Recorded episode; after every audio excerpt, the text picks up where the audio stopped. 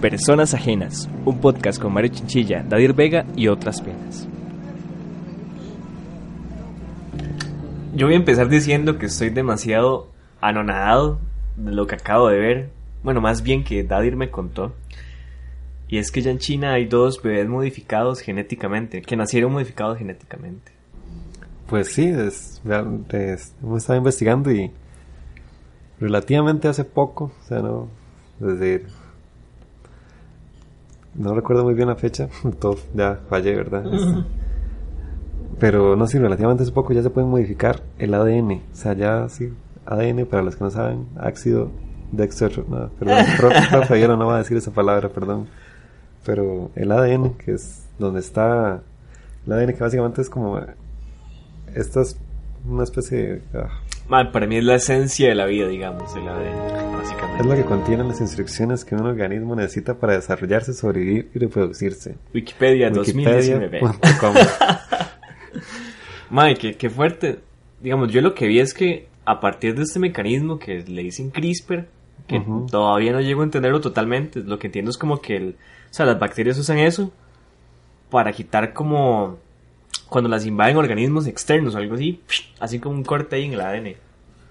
Básicamente la versión caricaturizada de lo que acaba de decir Mario es que son como bacterias cirujanos que lo que hacen es modificar, cortar con su mini bisturí el pedazo de código de ADN que está malo, o sea, que contiene algún virus o alguna otra enfermedad, y lo erradica.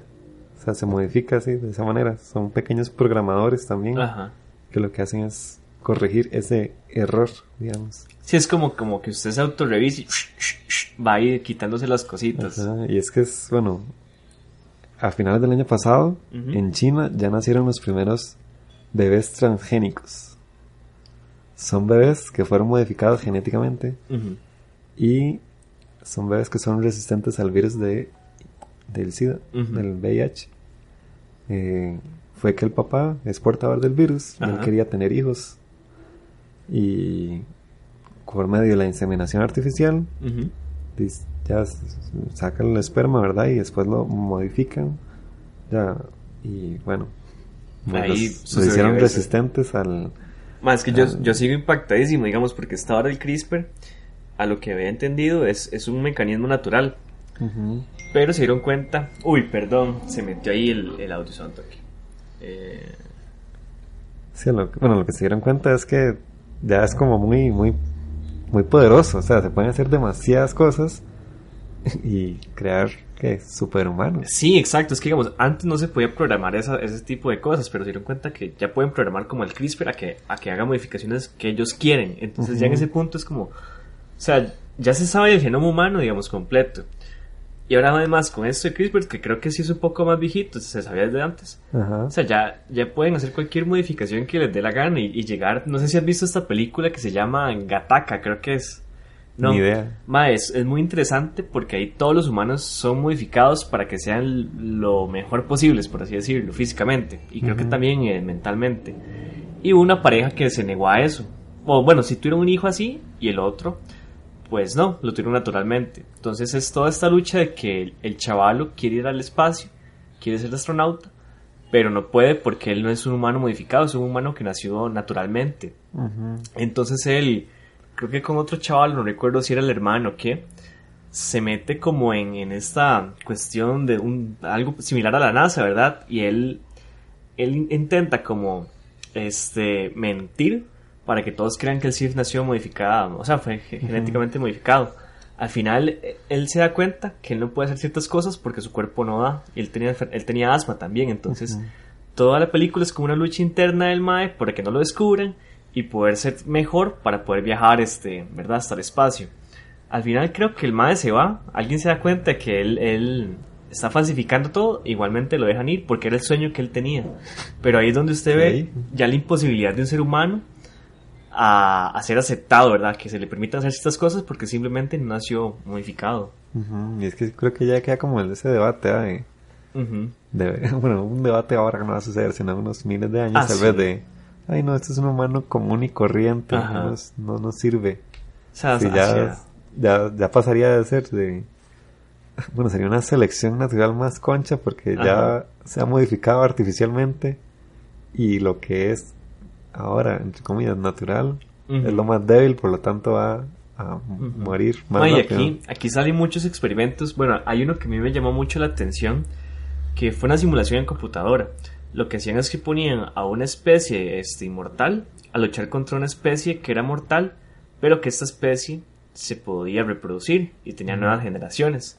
Al inicio empiezan a luchar y esta especie que es inmortal empieza a sobrepasar así, pero este súper fuerte a ganarle a la especie que es mortal.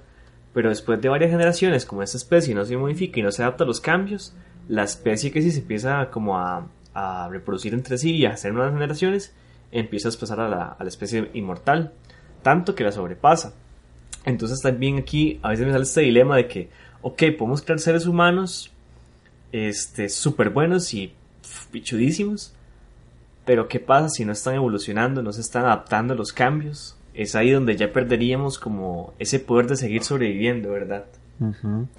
Y es que, bueno, volviendo al tema de estos bebés chinos modificados, surge, bueno, ese concepto de la eugenesia, que es básicamente cuando se aplican leyes para que no se pueda modificar la herencia humana, básicamente. O sea, es, es que, digamos, podemos, este, ampliamos un poco más este de los bebés. Ajá, Son resistentes al virus del VIH. ok.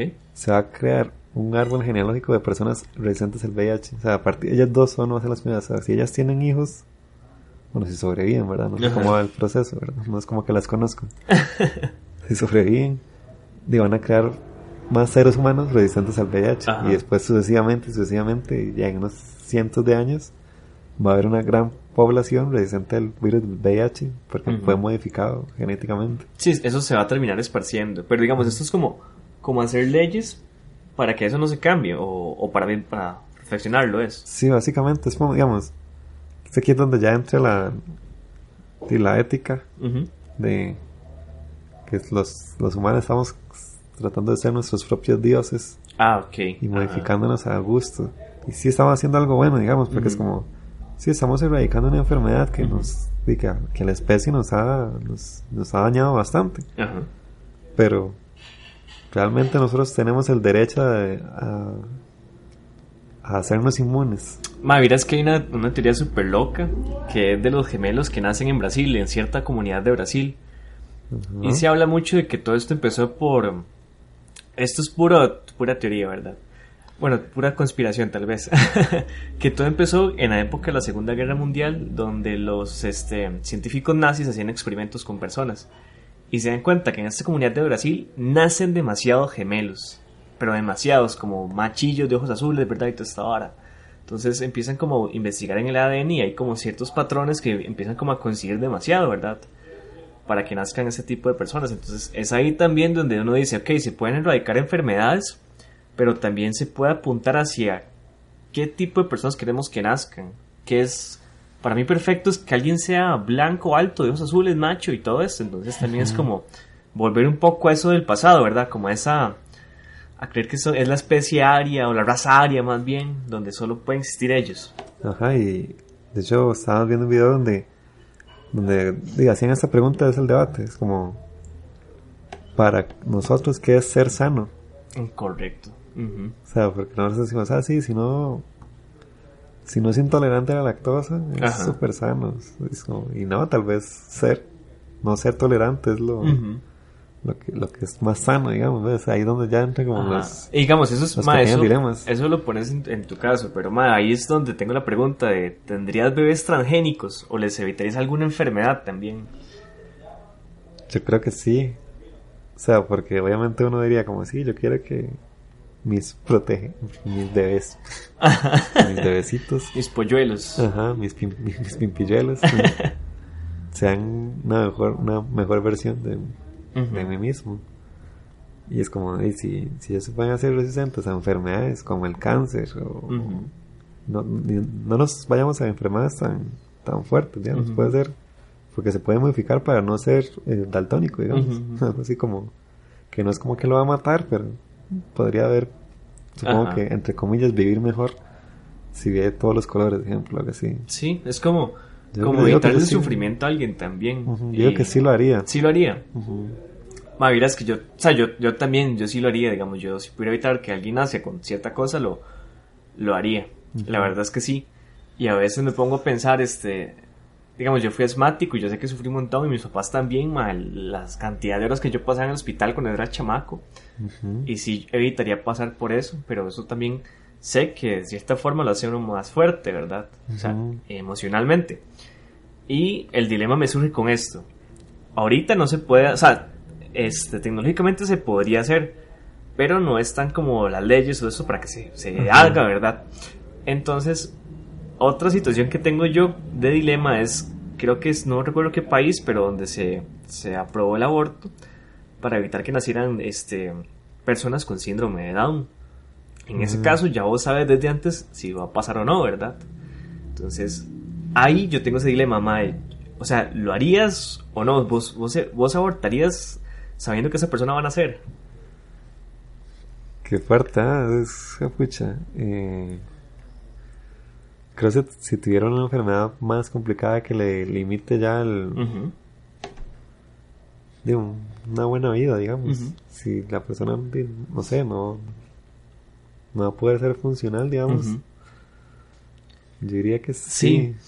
Que Mae, a ver, yo tengo dos, dos, este... eso sí, siempre y cuando el, el ap- el apoyo de la madre, porque es Sí, sí, claro, como, claro, los hombres decidiendo sobre el cuerpo de la mujer. Sí, sí, no, eso no. Pero yo aquí, digamos, digamos, yo tengo como dos respuestas para esto. La, la primera es que di, yo estoy de acuerdo con la vara. Si alguien quiere abortar a un bebé que sabe que van a hacer así y, y desde, desde el puro inicio se da cuenta que está, a pasar eso y quiere hacerlo, di, totalmente de acuerdo. Pero la otra cuestión es esto. Si ya nosotros a, este, a ese punto estamos pensando en que no, digamos, en que no queremos tener a esos tipo de, de personas porque van a representar un cargo para nosotros, un cargo para la sociedad. Entonces es ahí donde yo siento que, de cierta manera, evitar que nazcan sería como ser menos inclusivos con esas Exacto, personas. exacto. Ujú. Sí, sí, sí, eso es- sí, sí. Por eso digo qué pregunta más difícil, porque no es como, y no, hay que aceptar lo que se viene, lo que viene y punto. Ajá. O, O evitar o que suceda. pero Ajá. aquí es donde realmente le estaría evitando, o sea, ¿quién soy yo para decir que la otra persona va a vivir mejor o no? Es que porque es de acuerdo ajá. a mis experiencias de vida, Correcto. ¿no? Ajá. Es que yo siento que, digamos, no, no conozco los casos a fondo, pero yo sí- siento y percibo que cuando alguien nace con, tal vez con un problema este, del tipo que sea, la gente tiende a ex- a excluirlo montones. Y eso no es problema de la persona que nació así, es, es problema de la gente por no aceptar a- a- al resto. Pero a la vez si uno dice, pucha, si yo puedo evitar que esa persona sufra eso, yo lo haría. ¿A quién estoy evitando el sufrimiento de verdad? ¿A la persona o a nosotros? Entonces como, fuck, mae. ¿Por qué nos cuestiona la vida siempre, María? Es como fuck, mae. Otra cosa para aña- añadir es que, bueno, los seres humanos seríamos los únicos animales que tenemos uso de la razón. Por lo tanto, podemos tener todos estos debates de seleccionar nuestras crías. ¿Es correcto no?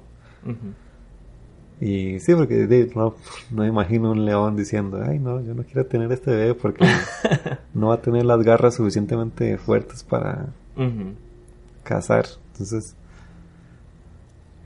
sí, ahí es donde ya uno se como, "Ay, ¿por qué tengo uso de la razón? Sí, o sea, es, es que es, es muy fuerte porque uno queda como en una duda siempre, digamos, uno no hace las cosas nada más por esa necesidad de hacerlas, sino que uno va más allá y considera las acciones que tiene y trata de tomar una decisión por eso. Entonces, en este caso yo, yo sí diría como que, di, tomemos las dos opciones. A ver, si la persona quisiera abortar y no, no desea tener es- este futuro bebé, que no lo haga, pero si nace, también intentar ser lo más inclusivos para que esta persona se pueda desarrollar completamente en la sociedad y no sea excluida.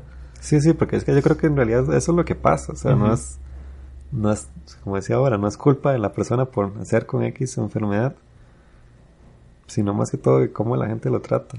Correcto. Y eso es lo que sí se puede arreglar Ujú. desde la educación, que es como, "Mae, no tiene que tratar así a las personas que son diferentes porque Ujú. no tiene sentido, somos humanos, somos muy... Correcto. de- Ujú. Tenemos demasiados aspectos diferentes en nuestros días. No excluyamos porque nos da la gana, porque, porque nosotros, y todo el pensamiento es súper egoísta, porque nosotros creemos que nuestro estilo de vida es mejor. Y digamos, también es, eso que decís de la educación es muy importante, madre. Y siento yo, este, que es necesario, o sea, no es, no es como que estemos moralizando la vara tampoco, pero sí es necesario como que la gente lo piense antes de hacerlo. Por el mismo hecho de que esto, que es una herramienta, se podría degenerar para hacer un arma. Como vimos ahorita en el video, ¿verdad? Sí, que se puede usar para hacer super soldados y ya ir a una guerra y, darle por la mamita a todo el mundo. Eh, y es que, digamos, bueno, si mal no recuerdan, bueno, he leído de que en la Segunda Guerra Mundial sí se, entre comillas, modificaban los humanos para que estuvieran en condiciones, pero ya sobrenaturales. Ajá. Ejemplo, que les daban pastillas para que no durmieran. O sea, eran humanos que estaban despiertos X cantidad de días. Nunca alcanzaban, pero era porque tenían una droga que los mantenía súper despiertos, ¿verdad? Y todo eso porque básicamente en una guerra no se puede dormir. Uh es que, a ver, yo no me imagino una guerra de ese nivel, o sea, con tanta tecnología, con lo que hay ahorita, y con gente, o sea, super soldados, nivel así que Hulk, Capitán América, todo esto, de haciendo mierda a otro montón de personas, y sería algo súper cruel de ver, o sea, yo siento que sería la, la parte más horrible de la historia humana también, ver dónde cae esta tecnología tan grande en una persona tan mala, no sé, di, pasa con las bombas atómicas, tal vez, que, di, yo no sé, Einstein, que, o sea, todo el contexto que, que tuvo el MA de verdad hasta llegar a ser la bomba de hidrógeno y todo esto, y después que se usara para di, tanta destrucción, man. Entonces es como, al final es algo que nos, que nos sirve, pero la, la terminamos este, cagando. Sí, y ahí es donde queda como ese dilema de si estamos, si, bueno, si nos modificamos así, estaremos evolucionando o mejorando. No sé si me explico la diferencia. Sí, es, que, es, digamos, es esto de que, a ver, vos estás constantemente, te estás adaptando como a, los cambios. Bueno, con las generaciones se adaptan. Pero tal vez uno como humanos, yo, yo pienso eso también, que a veces en, en, algún punto va a ser innecesaria la evolución, porque nos podríamos condicionar a nosotros mismos a esos cambios. Es de, hay, hace mucho frío, mae, inyecten en tal vara para que le modifique la ADN y, y crezca. O con la misma tecnología ya no sería tan necesario pero sí podría pasar que, que, perdamos como ese camino de que la evolución tal vez lleva a través de ese proceso tan lento a convertirnos en una mejor especie. No sé si por ahí se podría ir. Es que bueno, tengo entendido que también con esa herramienta del CRISPR, CRISPR, ajá, CRISPR, CRISPR, ajá, se puede modificar para que una persona sea más inteligente, digamos. Por más abstracto que suene esto. Ajá. Es como, ¿cómo sería alguien más inteligente? O sea, tal vez alguien que procese mayor cantidad de información. Correcto. Pero después serían esos superhumanos super inteligentes que ayudarían a que evolucionemos realmente como seres humanos gracias a su nueva inteligencia. Sí, o sea, es, una duda fatal, madre, porque ahorita hay tantas cosas que yo siento que estamos como al borde de una revolución, o estamos más bien como al inicio de algo que va a pasar muy grande. Porque está tecnológicamente, de ya la computación cuántica está que viene, hay muchos cambios también a nivel social. Y esta vara ya de genética humana, o sea, todo se puede combinar y generar un caos muy grande o algo muy bueno para la raza. Pero al final, yo siento que es. Hay temas que son como de acceso a esas cosas, que, que si bien existen y son peligrosas, y la gente igual tiene que tener acceso a eso. Con el internet, con toda la tecnología que existe, se puede usar para mal también. Entonces, yo no sé en qué punto lo más ideal sea como censurar eso. Porque he visto mucha gente que se, estresa con esta vara de la inteligencia artificial y todo esto. Pero al final son cosas que nos van a ayudar, queramos o no. Lo que hay que tener en cuenta es que estas herramientas estén disponibles, siento yo, que para toda la gente. Porque si no están para toda la gente, muy poco las van a aprovechar y nos van a hacer papilla, como dijiste al principio. Sí, es como... hay cosas que se pueden hacer tanto como crear gente inmortal, o no inmortal, sino que viva demasiados años. Y ahí es donde ya estaría este, a considerar este aspecto social. Ya lo, estaba debatiendo en una clase de qué pasaría si los humanos viviéramos muchos más años. Ya las barreras generacionales serían inmensas y cómo sería relacionarnos con esas personas. poniendo un ejemplo ahora, ¿cómo, ¿cómo reaccionaría uno siendo un ser humano en el 2019 como una persona de 1919? No, no, bajémonos más, como 1519. O sea, 500 años de diferencia. Es, es muy complicado y, digamos, yo siento que incluso uno con personas mayores, tal vez uno habla y todo esto, pero, o sea, son sensaciones y momentos súper diferentes, entonces, no, o sea, no me imagino esa interacción, la verdad, es como, wow, qué loco. Sí, sí, como ya 500 años, como, ah, sí, este, yo tengo dispositivo que se conecta a la electricidad y es como, ¿qué es electricidad? o sea, sería algo muy... O sea, sí, no, también las brechas sociales, digamos. Bueno, ahorita recuerdo que en Corea del Sur, si no me equivoco, que es la Corea de, que tiene más influencia occidental, ahí los casos de suicidio eran súper altos y eran, creo que es la primera causa de muerte en jóvenes, pero también en adultos mayores era de las primeras causas de muerte. Entonces, como estas, estos, ambos, estos ambos puntos, ¿verdad? De tanto jóvenes como personas muy viejas, se pueden ver afectadas por esta separación y esta, como decís, esta fragmentación de, de, esas cosas, ¿verdad? Es que sí, ya, ya, sería, ya sería muy interesante los grupos sociales que se crearían. Como, Ah, sí, sí. La gente que tiene mil años ahora anda con ellos nada más, ¿no? Ujú, ujú, ujú. No se va a juntar con esos carajillos de Ah, sí. 125 años. No, yo siento que será algo terrible para, para la humanidad. Siento, ah, también creo que en algún punto ya la gente se irá acostumbrando a eso. Pero sí, ma, este. Nada más para cerrar, tal vez con este tema del- de, de lo que hablamos hoy. O sea, yo hoy quedo con unas, una ansia así como increíble, ¿verdad? ¿Qué, qué es lo que va a venir? Quería preguntarte, mae, si te pudieras modificar algo genéticamente, ¿qué te cambiarías? Qué buena pregunta. Creo que una cosa que me gustaría cambiar genéticamente sería la intolerancia a la lactosa. O sea, ya poder, com- poder comer un helado y que no me duele el estómago. Eso sería demasiado bueno. Ah, bueno, y los, en realidad sí, a los, a los mariscos también, Ajá. porque soy alérgico a los mariscos, entonces como, ah, ma, que... Ah, bueno, hacerme, que el wishlist aquí. Eso de, de hacerme resistente al virus del VIH. Ajá. Sé, Para así, por si acaso. como, como decía la diputada, carne con carne. No, no, no, tampoco así. Bueno, uy, qué interesante sería si uno se pudiera hacer inmune a todas las A todas las enfermedades. de transmisión sexual. Sí. "Oh, mae, soy poderoso. soy super daddy. So- Super daddy. Ma, este. Sería muy cliché decir que yo no me cambiaría nada, pero. Y también, tengo que ser consecuente con lo que creo. Yo siento que uno tiene que aceptarse y como es, como nació.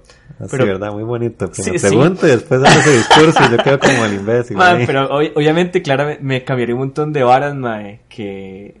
Que yo creo que con el tiempo tal vez uno ya dejaría de pensarlo, pero sí me gustaría tal vez ser como más fuerte o más alto incluso, mae. Este, tener hasta un acento distinto con la voz. Podría ser algo así. Que son, más que son varas que al final uno quiere y desea, pero luego se da cuenta de que, mae, usted es así y, y vale picha, ¿verdad? Pero sí, sí, de fijo me cambiaría varias cosas, mae. ¿Qué, qué más? Mae, tal vez, no sé si el cabello, en un momento me molestaba demasiado hacer colocho, pero ahorita me encanta hacer colocho. Entonces, y no sé, tal vez lo cambiaría para ver cómo, cómo, o sea, que quede siempre así, digamos. O se podría poner un pelo que se adecue a sus necesidades del momento. Ah, Mae, sería- eso, eso sería genial, como tener como algo que pueda cambiar siempre. Entonces, hoy quiero verme así, puff, y usted se ve así. Después más y lo reconocen acá. sí, sí, sí. Sí, no, yo creo que dejamos esta pregunta abierta a ustedes, los oyentes. Si se pudiera modificar, bueno, lo harían. Y si no, y si, si y si sí lo harían, ¿qué se cambiarían?